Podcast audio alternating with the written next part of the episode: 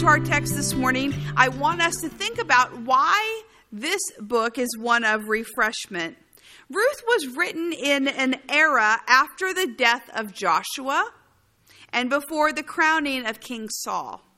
Known as the time when judges ruled, this would have been a period of about 300 years. Now, instead of being political rulers, these judges were more like military chieftains who served as local leaders meant to protect the people from foreign oppression. At the end of the book of Judges, we read these words.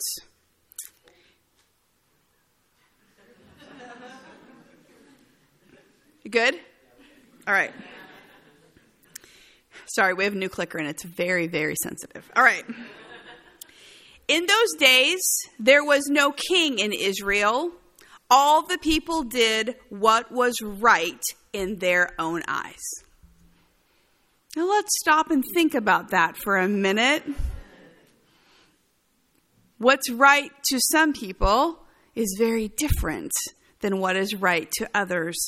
So, as we might imagine, this led to social upheaval and much misery. It was a frightening season marked by lawlessness and rebellion against God and civil war. You see, there is no central figure. There's no Moses, there's no king. And so chaos ruled the day. God raised up key people in this time, which would help for a while and then things would regress. This book has some of the most disturbing scenes found in all of Scripture. Now, the book of Judges is not chronological, but rather it shows a picture of God's people living in the cyclical pattern of idolatry and judgment, repentance, and then them choosing themselves over the Lord again. It's a macro view of what is happening in those years. So, by contrast, Ruth shows us individuals who lived in the last part of that era of the judges whose efforts to do right gives us a view of obedience in those dark times. According to Jewish tradition, the prophet Samuel wrote the book of Ruth, although there is no indication of this, nor do we know exactly when it was penned. Whoever wrote it knew how to weave a good story, keeping the interest of the reader. So, throughout our six weeks in this book, we're going to explore some really good themes which are transferable to all of humanity. We're going to look at relationships and how they sustain us. We're going to talk about the nature of family. We're going to look at views of mercy and loving kindness, the providence of God, redemption, and obedience. So, hear the word of the Lord from Ruth 1 1 through 5. In the days when the judges ruled, there was a famine in the land.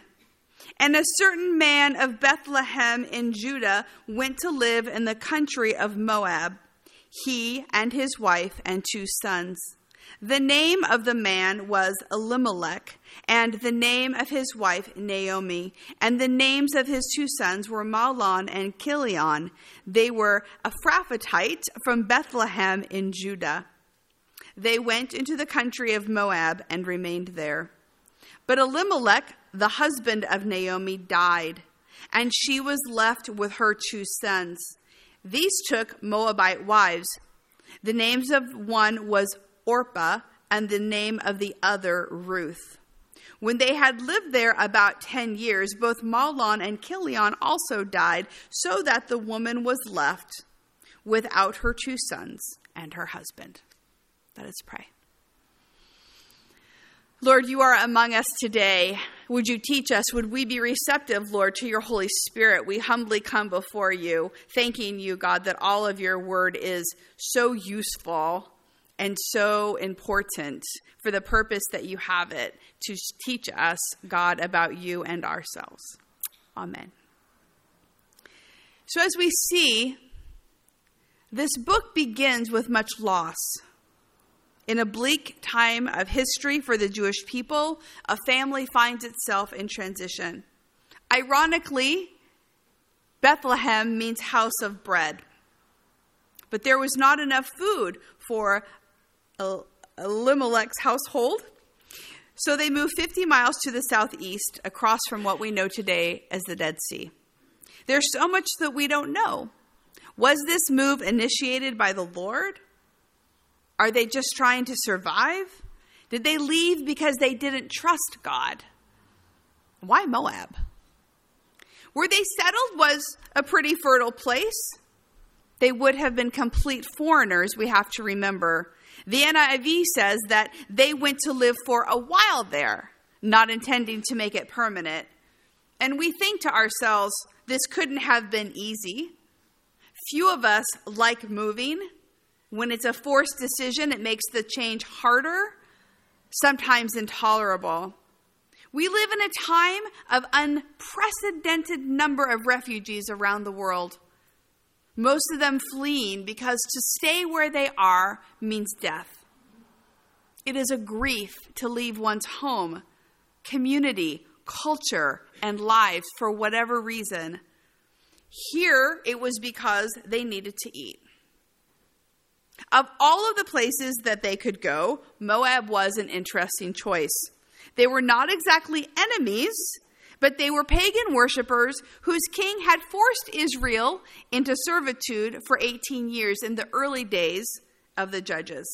So it's not exactly a place of peace for them either. Another grief is that Elimelech dies.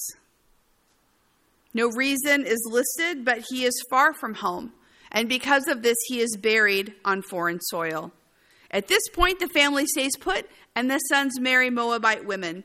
This was actually allowed by Mosaic law, even though the Moabites don't worship Yahweh. Their God is named Chemosh, and human sacrifices are part of their ritual. Again, a strange choice. But remember, we are in the time of judges, and anything goes. We don't know what their lives in Moab were like. After 10 years of being there, the sons also die. Now, the writer who I said was engaging to the reader isn't so much right here in this part. Maybe because um, this is meant to set the scene and not be the main point. Maybe they're just trying to get past the hard stuff to get to the good stuff. There's a choppiness here that feels like a disconnect to me. But this is the third grief in eight verses. And it is the last sentence that we want to hone in on for just a minute.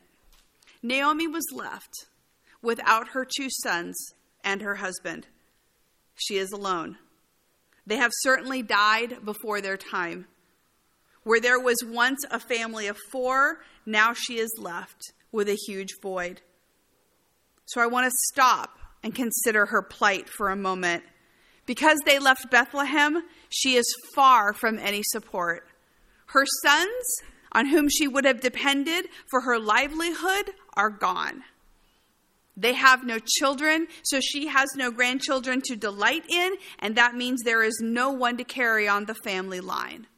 How will she survive? Thus begins the book of Ruth, that I said was a source of refreshment in the time of Judges. We know that there will be happy times down the road but not in these verses. Here we feel the impact of the loss that would have been tragic for Naomi. I read a story this week about a mother in our country who lost two sons the same night due to drug overdose. The paramedics came to help one and ended taking both young men to the morgue. She said she could barely understand what was happening because the shock was so unbelievably hard to absorb. Two sons gone in a short time span is a deep sorrow. Hear how one scholar frames the beginning of Ruth. The narrator has sketched the gloomy, hopeless setting for this tale. Driven from her homeland by famine, cruelly robbed of loved ones by death, a lonely old widow sits abandoned in a foreign land. In this way, she is not unlike Job. But this book begins with what we understand to be true in life. We start out and things might be happy and hopeful and good. And in the middle of our story, when things are maybe going fine, there is a sudden move that we didn't plan on. Maybe a move physically, maybe a job change, just something has changed, and now we are moved on. We make choices then that have consequences. There is death, there is tragedy, and we can find ourselves in quite a different place than where we started, maybe even with people like Naomi that she did not choose. And because our story is not over yet, we can't predict what will happen. We can't even be able to move forward sometimes with these kinds of loss. And in seasons like this, faith can be elusive and we can feel hopeless. And where is God? Today, I invite you to bring the pain of loss to the altar. Communion is a gift we have received as those who put their trust in Christ. Communion is a concrete reminder that He has borne our sorrows and He meets us in our grief. He was with Naomi in the bitter tears that she cried, providing solace and a new plan that she could not quite yet see. So I invite you to come to the table of the Lord Almighty today, acknowledging the losses that you have endured our griefs are part of who we are. Our personal griefs change the trajectory of our lives. The sorrows which come from living in a dark and broken world, the sin we cannot hide or erase, the sadnesses which drive us to make life better. Grief changes us. It becomes part of the mosaic of who we are.